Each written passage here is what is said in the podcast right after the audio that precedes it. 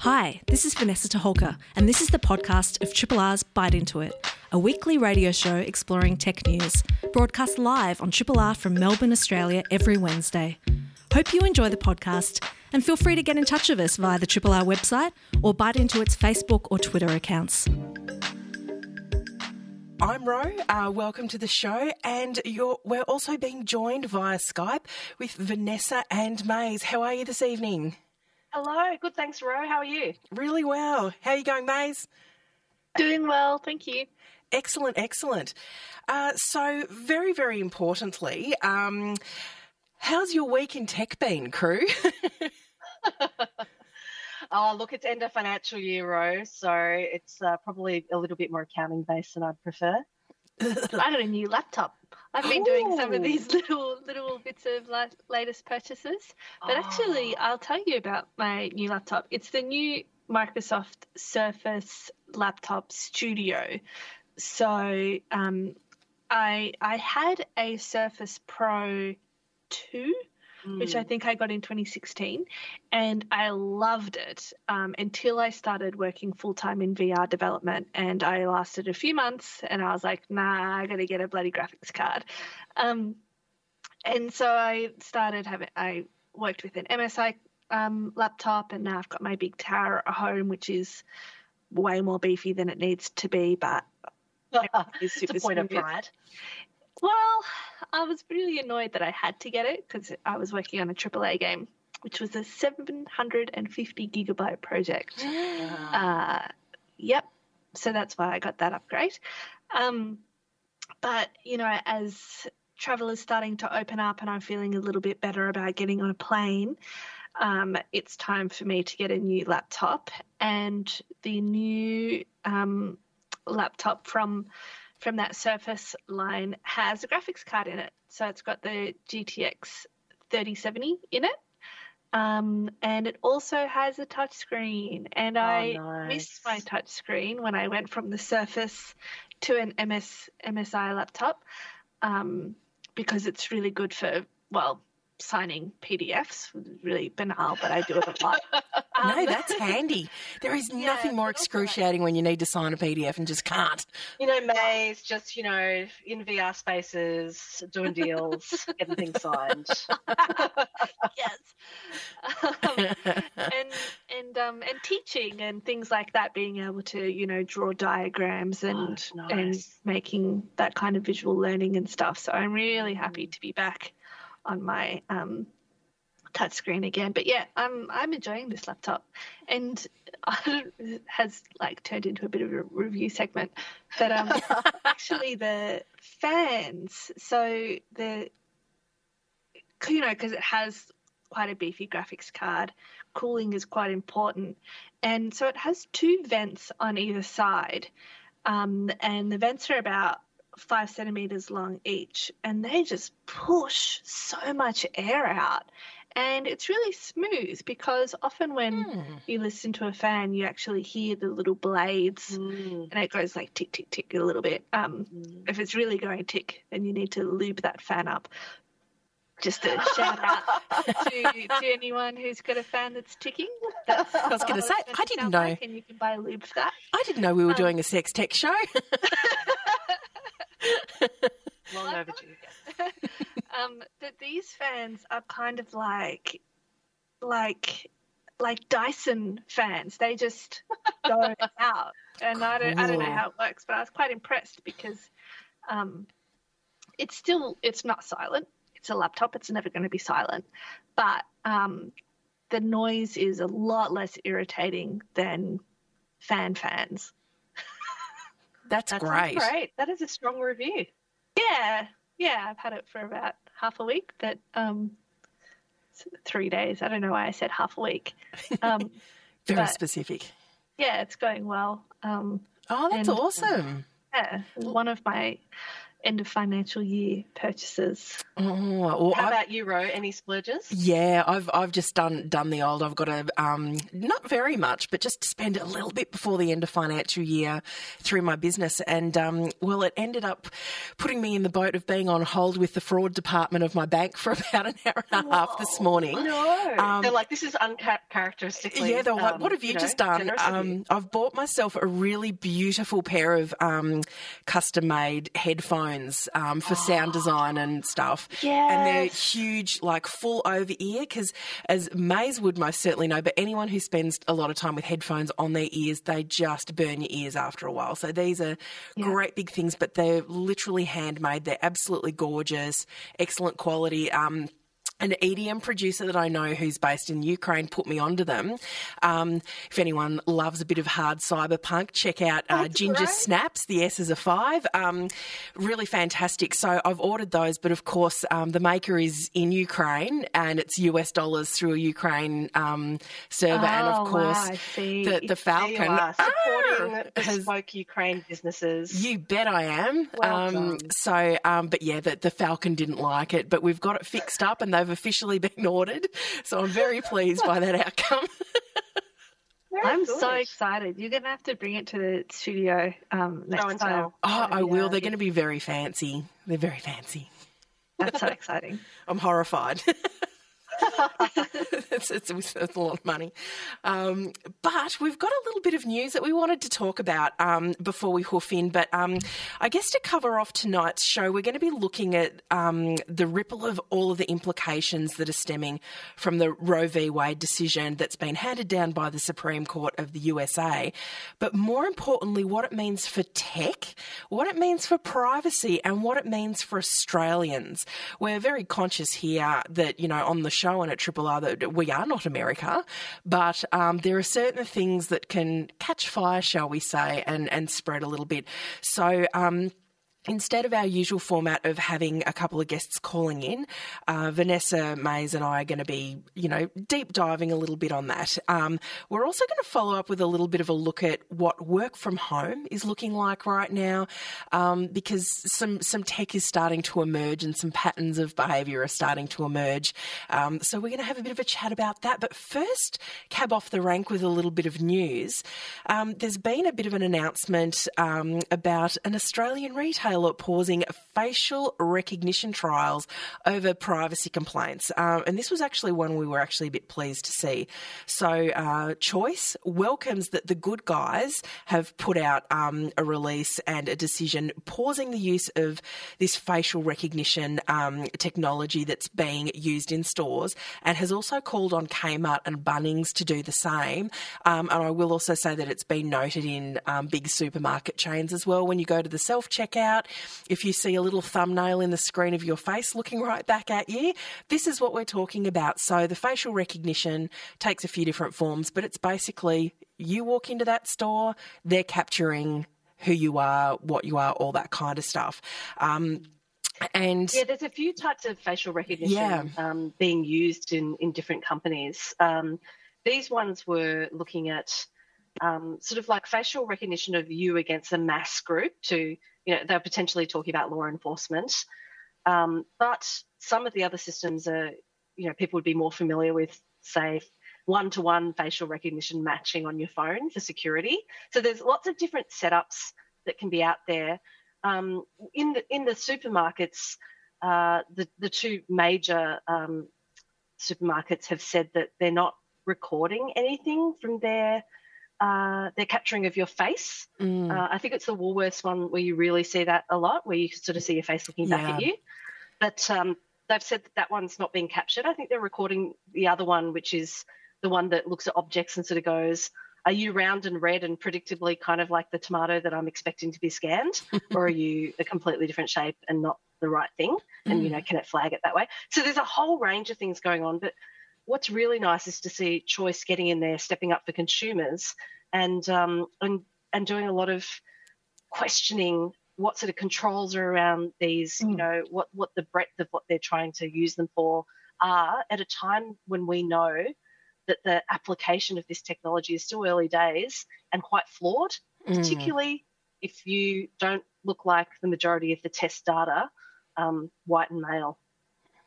Yeah, ex- exactly. And um, I think it's really key when we are lacking those frameworks. This is a prime case where the technology moves way ahead of guidelines, principles, uh, regulation, all that kind of thing. And mm, safeguards, um, yeah, yeah, absolutely. And you know, if if we were going to be, you know, really straight to 180 about it and say, look, it's probably pretty well intentioned. You know, a bit of security, a bit of a better customer experience, a bit of this and a bit of that you know, and and that probably has been the original intent. However, um, it can be dramatically misused, and laws can change. So, yeah, really glad to see. Yeah, laws can change, or they can just not even address this at all mm. yet, um, and that's pretty much just says that it's fine. You can use use it for whatever you want.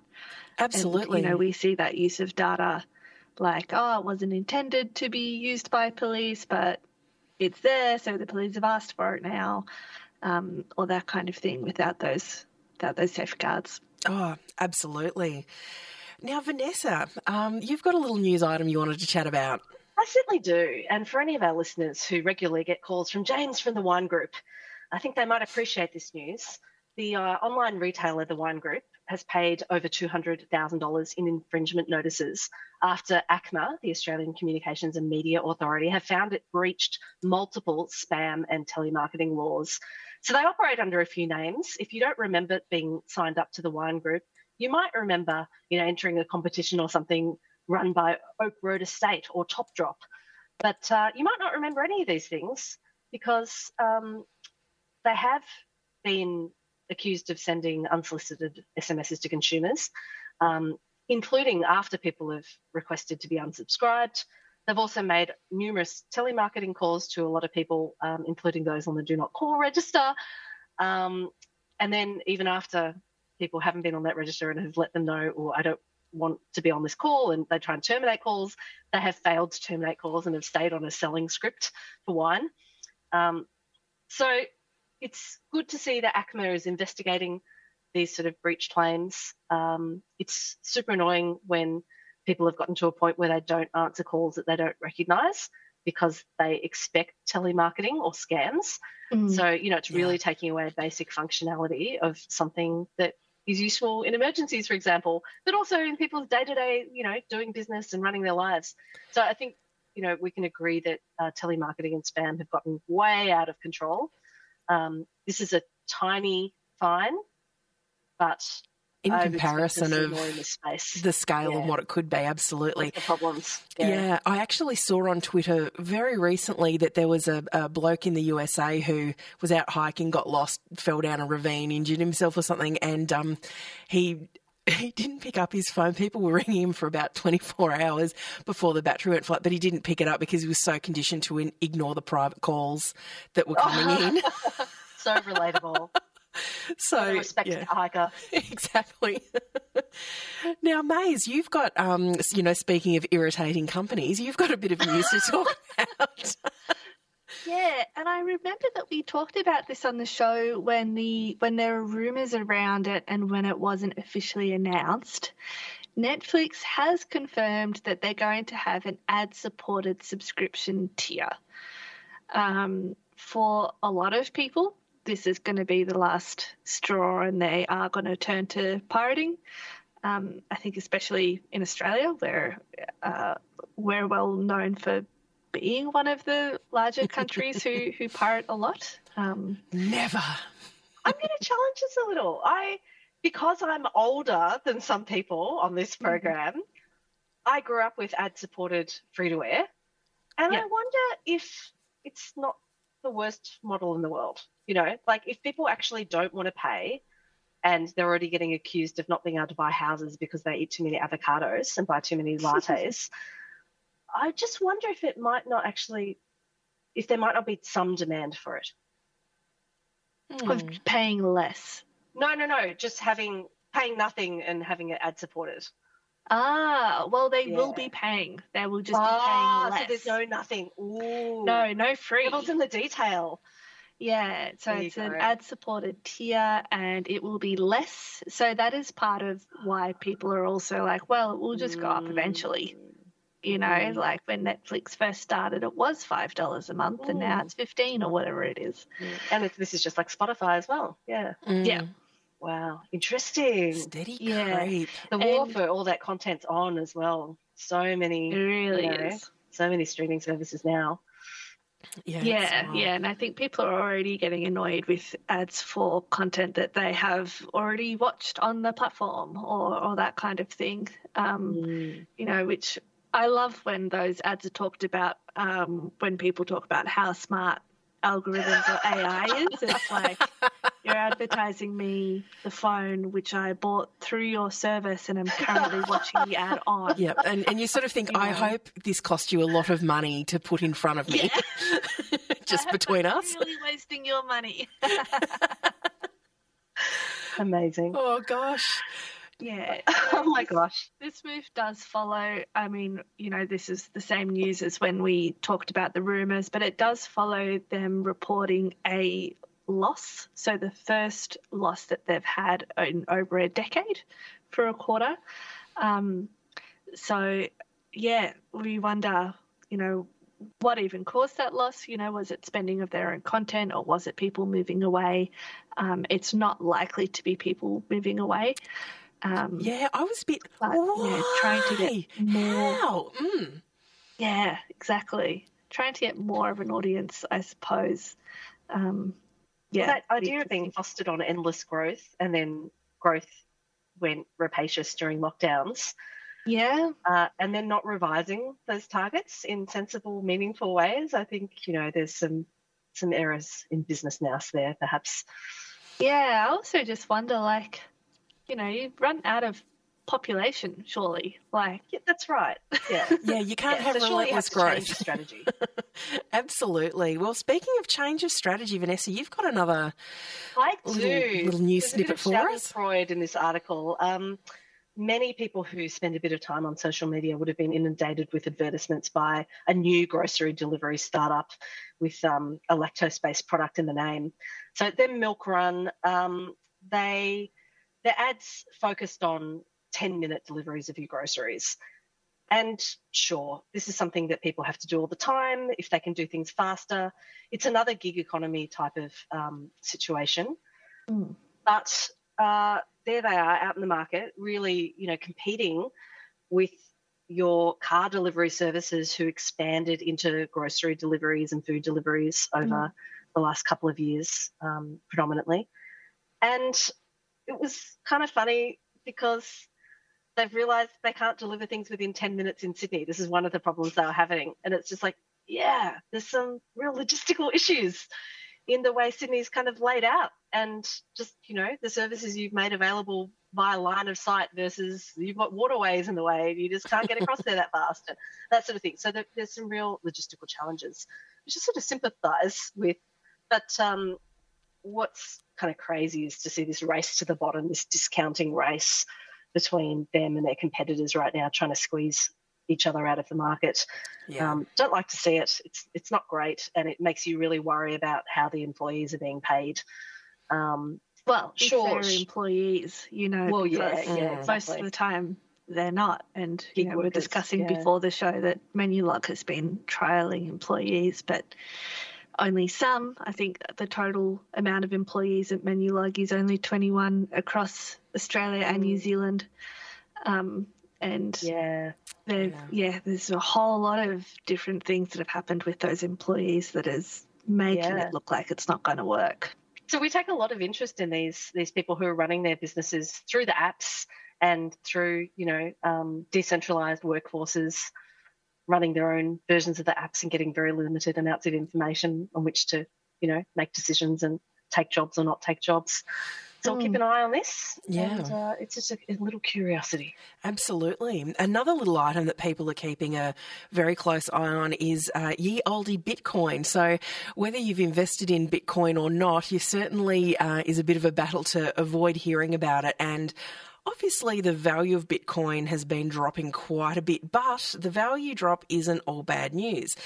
We're finding as the price of Bitcoin has nosedived, so has its energy usage. So between June 8 and June 25th, Bitcoin's annualized energy consumption dropped from 204.5 to 132.87 terawatt hours. So, to help put that into sort of perspective for our listeners, it roughly equates to the annual power consumption of Argentina. And that, I'll, I'll repeat, between June 8 and June 25. So, yeah, it's a yeah. really tiny window. It's one financial instrument and it's sucking up so much energy and so much power. And it's just, you know, absolutely dreadful for the environment. So, I mean, you know, mm. the old value of the Bitcoin's going through the floor, but um, looking on the bright side, I'm sure the trees are quite grateful. I've put a die, few bucks Bitcoin in it years die. ago, and um, it was purely as an experiment, and I've left, you know, those few bucks there. And I just feel like, oh my gosh, if we'd had an ethics committee for me to get through before I put that in, it never would have passed muster. no. Like the things that we didn't know at the point when it was all all being hyped. Um, yeah. Very interesting. Crazy. But even crazy. trying to figure out how to get your money out of some of those wallets can be quite tricky. It's just like, how do I do that again? Oh, absolutely. I'll take a research weekend. Yeah, I have friends who have a hard drive with six Bitcoin in it and uh, no password access. so no. just no words, no words.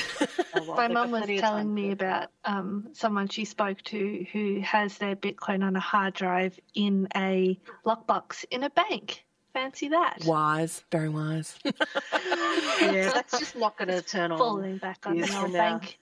No. The old bank solution again. That's hilarious.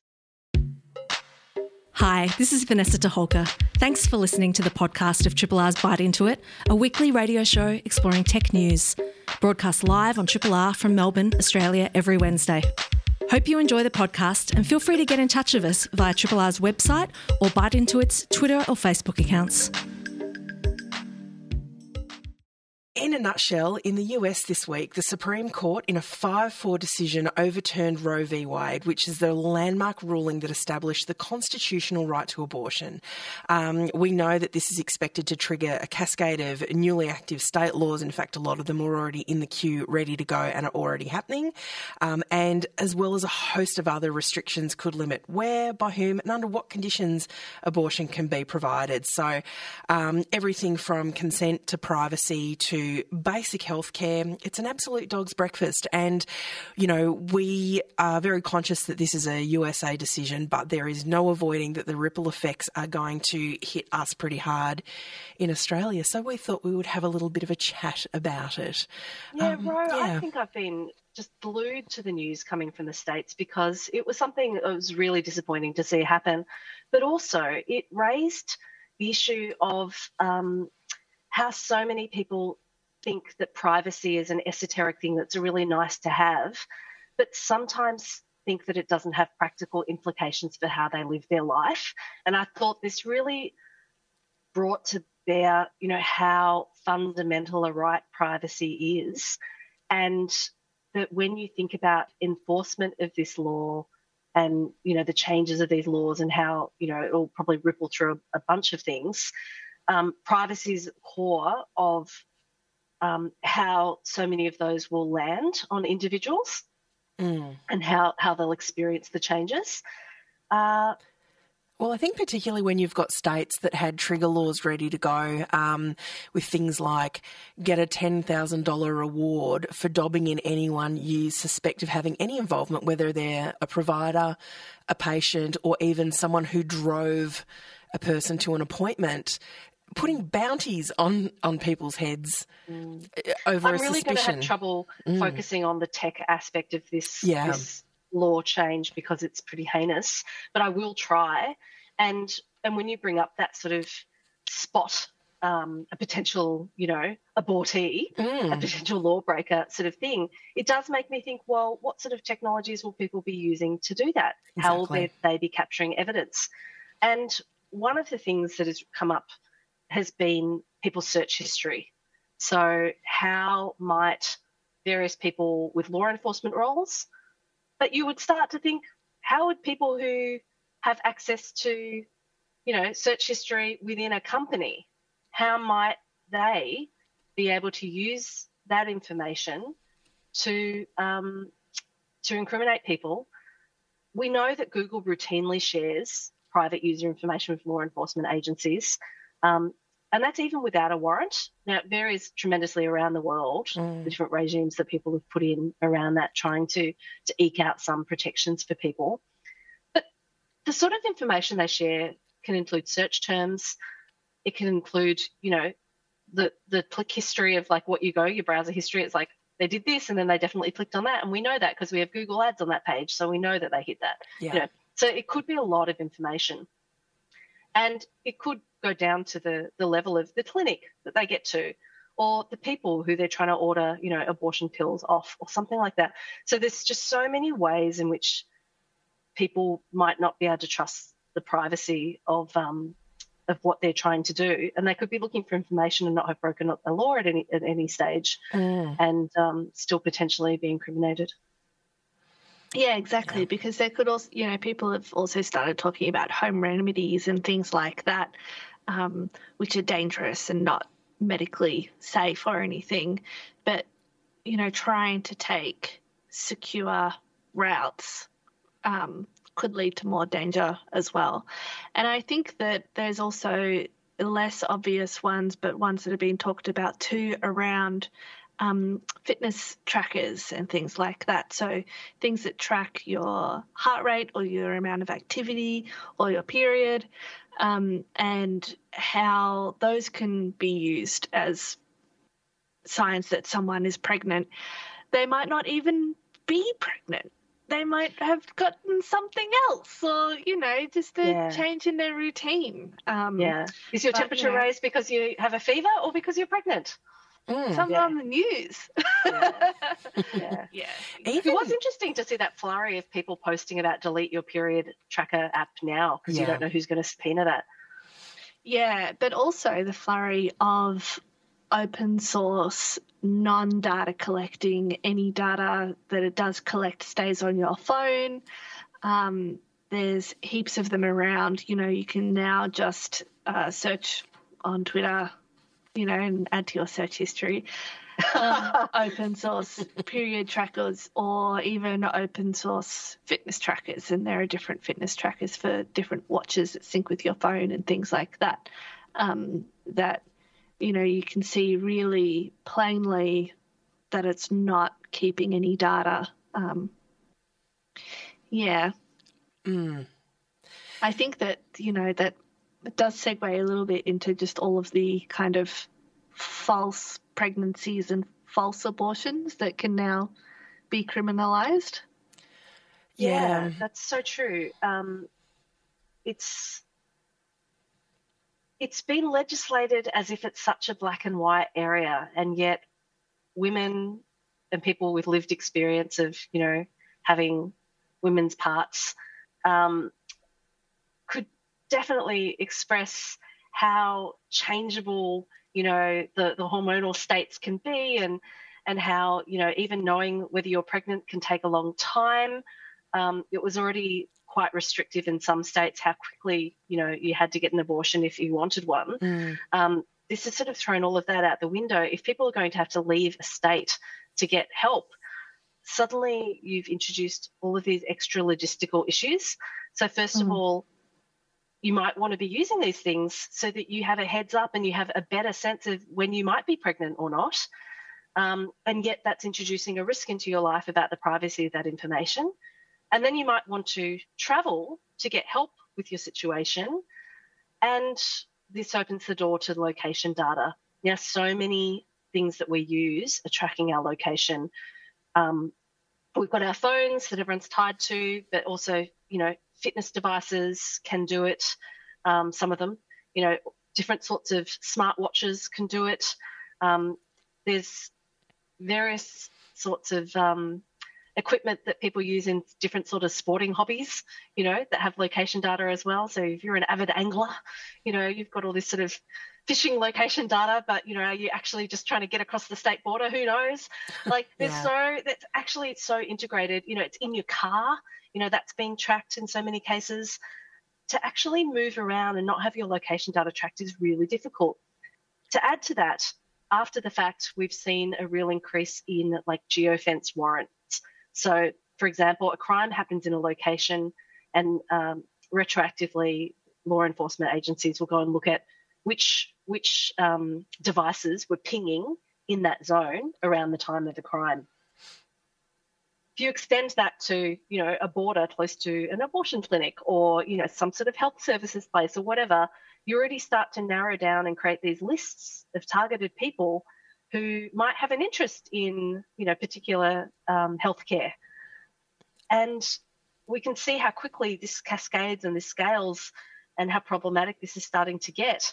Yeah, uh, and it's also not um, strictly related to, for example, law enforcement getting a warrant or someone dobbing you in, and so they're gathering evidence in order to, you know, prosecute you or go after you.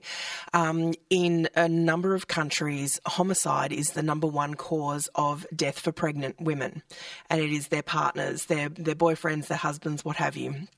And we know that in a huge volume of domestic violence um, cases, that these, um, you know, geolocating tools, whether it is phones, all that kind of, they are already being abused in order to enact control and all those kinds of things. So when there's, um, you know, an unexpected increase in pregnancies and, um, you know, men who are objecting to their partners being pregnant in this particular context, the risk of homicide goes up as well. And the privacy um, uh, and the locator tracking is just as critical. It doesn't necessarily need to go for a bench warrant.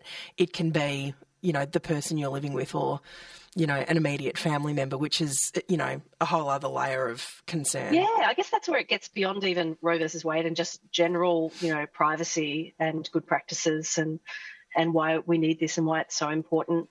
Um, I do want to call out for any any people listening if this if this topic is bringing up issues of concern for you and you want to speak to someone, um, you can call one eight hundred respect um, or Lifeline on uh, Lifelines on one three one one one four, and uh, just make sure you talk to someone. There's plenty of people who can help um, help talk through some of the the really problematic um, issues here. Absolutely. If we um, had a mo- oh sorry, no, you go. Um, I also wanted to touch on how employers have been reacting over in the US because that's been pretty um, pretty aligned with large software companies like Microsoft, etc., as well as games companies um, like Bethesda and Blizzard and things like that.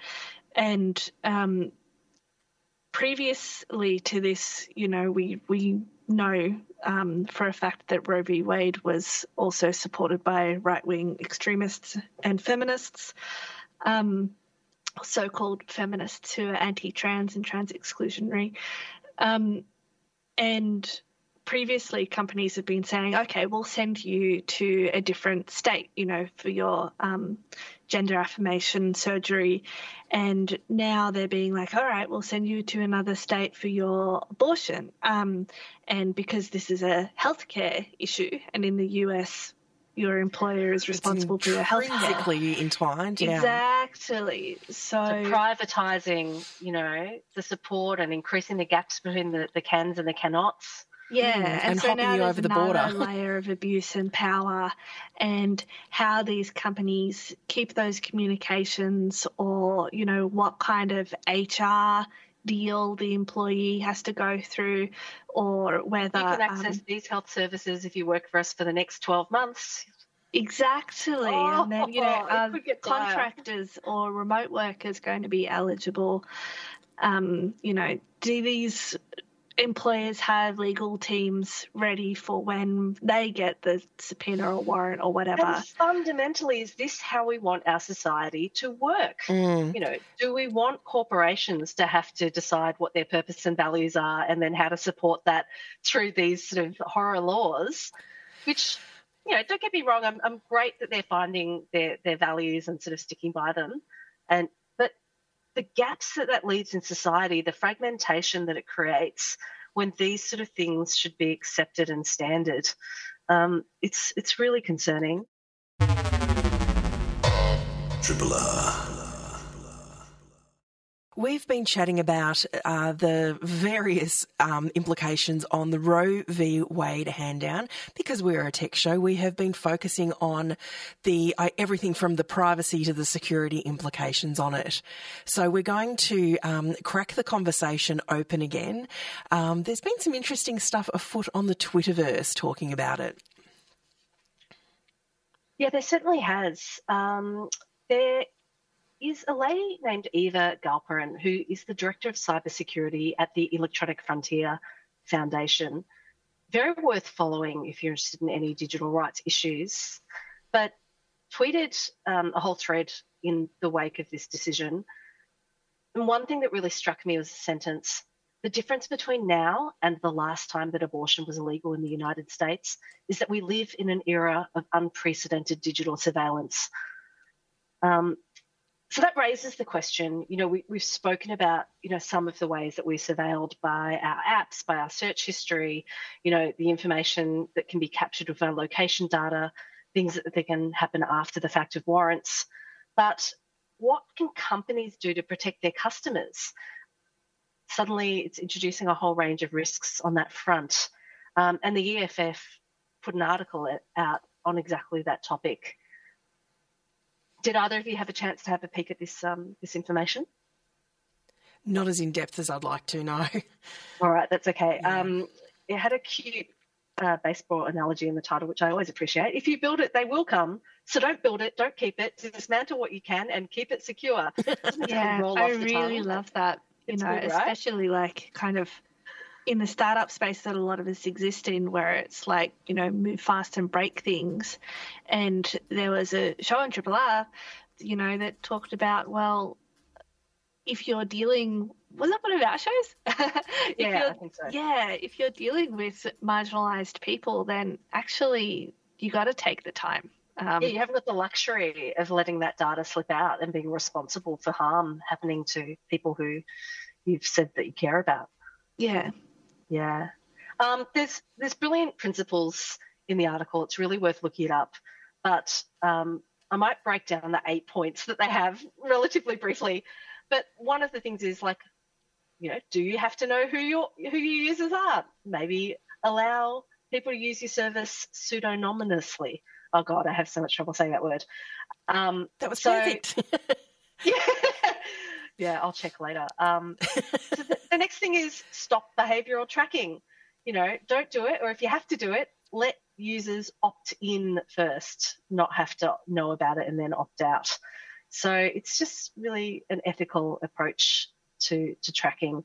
Let them know um, and modify data that's collected about them um, and give them the option not to be collected on.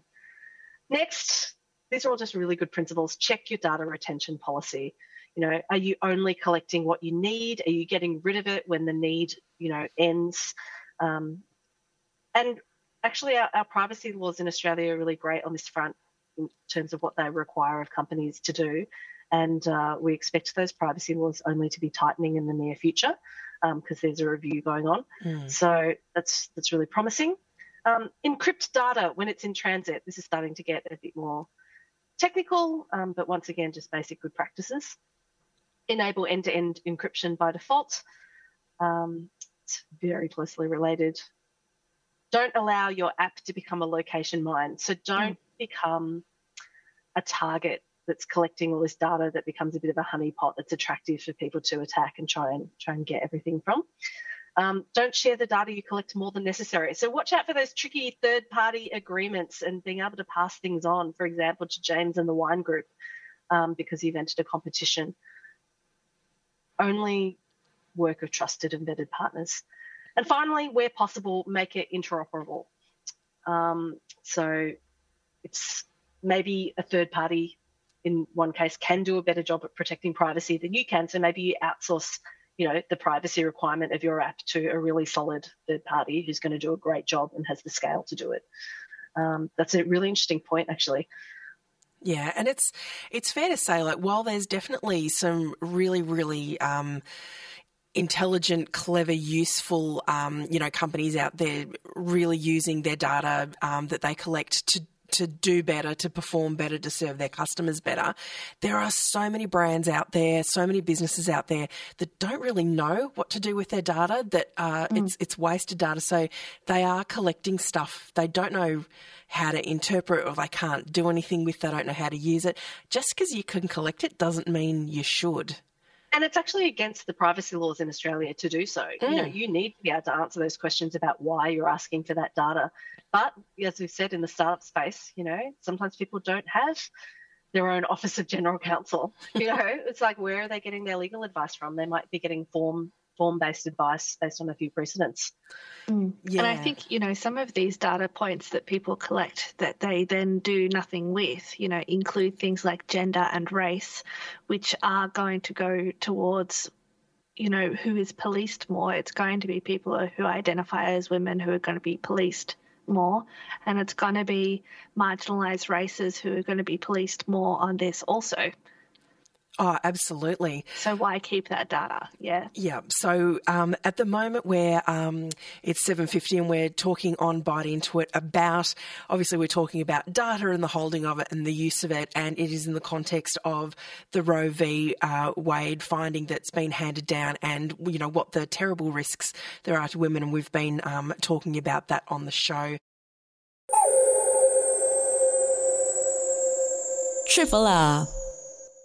So we have a useful tool of the week that we want to chat about, and I love this new segment. Um, so Cory Doctorow recently tweeted a range of browser extensions he uses to tailor his online experience for enhanced privacy and usability. And I reckon if you've been listening to our show long enough, you'll know about Privacy Badger. That's something that the Digital Rights Watch um, uses or talks about a lot, and one that I like a lot that has recently been breaking me paying for anything. Um, so I'll yeah, I do I report every yeah I yeah. report every website, and I'm like, oh, it's breaking, mm. making it hard for me to pay for things. But anyway, this um, one that we're we want to highlight is called Consent-O-Matic. And what this does is detect any of these um, pop ups that have, like, do you consent to uh, all of these cookies or all of these different kinds of things, and tries to fill it out for you with the least amount of data being taken. I love um, it. There's yeah. so many times they're written in a flip flop kind of way, and you have to actually concentrate to click the right thing. Absolutely. And I have noticed actually that some of them now say have the least amount of of data. And I like yeah. that. I don't know if that's a new law somewhere, but I really like that one. Um, and on their site, um, Consent-O-Matic, uh, they talk about these kinds of dark patterns that we're probably very used to online. Um, you know, things where there's like a sign up button instead of a take me to the downloads button or whatever. Yeah. Um, so, yeah, this should help with filling out those cookies. Very cool. And uh, that one's available for Chrome, Firefox, Safari, and Edge for desktop and Safari for mobile. So they've really done their work making nice. it um, I'm going to get it accessible. Yeah. Hey, we wanted to leave you with a bit of happiness because we've covered a lot of darkness tonight. Uh, if you are on Twitter, uh, we can all get sucked in, but you might give a follow to at doomscroll underscore bot. It is a doom scrolling reminder bot so that you catch yourself if you're in the middle of doom scrolling and it might redirect you and suggest a healthier behavior and just check in and make sure that you know you're consciously doing what you're doing. So it's a it's a brilliant little um, account and uh, might give you a bit of relief. I'm going to get that too. It's so good. It's so good. It'll be like Ro, did you really mean to be scrolling for the last hour? You know, you deserve a good time too. Go, go, you know, pour yourself a glass of water or whatever. Oh, fancy having a good time. I was, um, you know, chatting to Vanessa before the show. Um, I've gone to a lot of trouble over the last decade to curate my Twitter feed, so it's full of cute, fluffy animals and pictures of birds and good news. And um, I'm afraid over the last week or so, it's just been doom scroll central. So I'm a little bit obsessed with this fabulous, fabulous app. So uh, yes, that's at doomscroll underscore bot. If anyone yeah. else wants to get on the bandwagon. So, we've been biting into it. Thank you so much, Vanessa and Mays, for um, Skyping on in tonight. thanks for driving this ship. Oh, ha- happy, happy to do it. Happy to be here. So, as always, we want to um, thank our fabulous talks producer Elizabeth McCarthy and podcaster Carrie Smythe. There's a huge team of absolutely legendary people that make the Triple R wheels turn, and, and we love them all. Good night, everyone. Good night. night. Hi, this is Vanessa Toholka. Thanks for listening to the podcast of Triple R's Byte Into It, a weekly radio show exploring tech news, broadcast live on Triple R from Melbourne, Australia, every Wednesday. Hope you enjoy the podcast and feel free to get in touch with us via Triple R's website or Byte Into It's Twitter or Facebook accounts.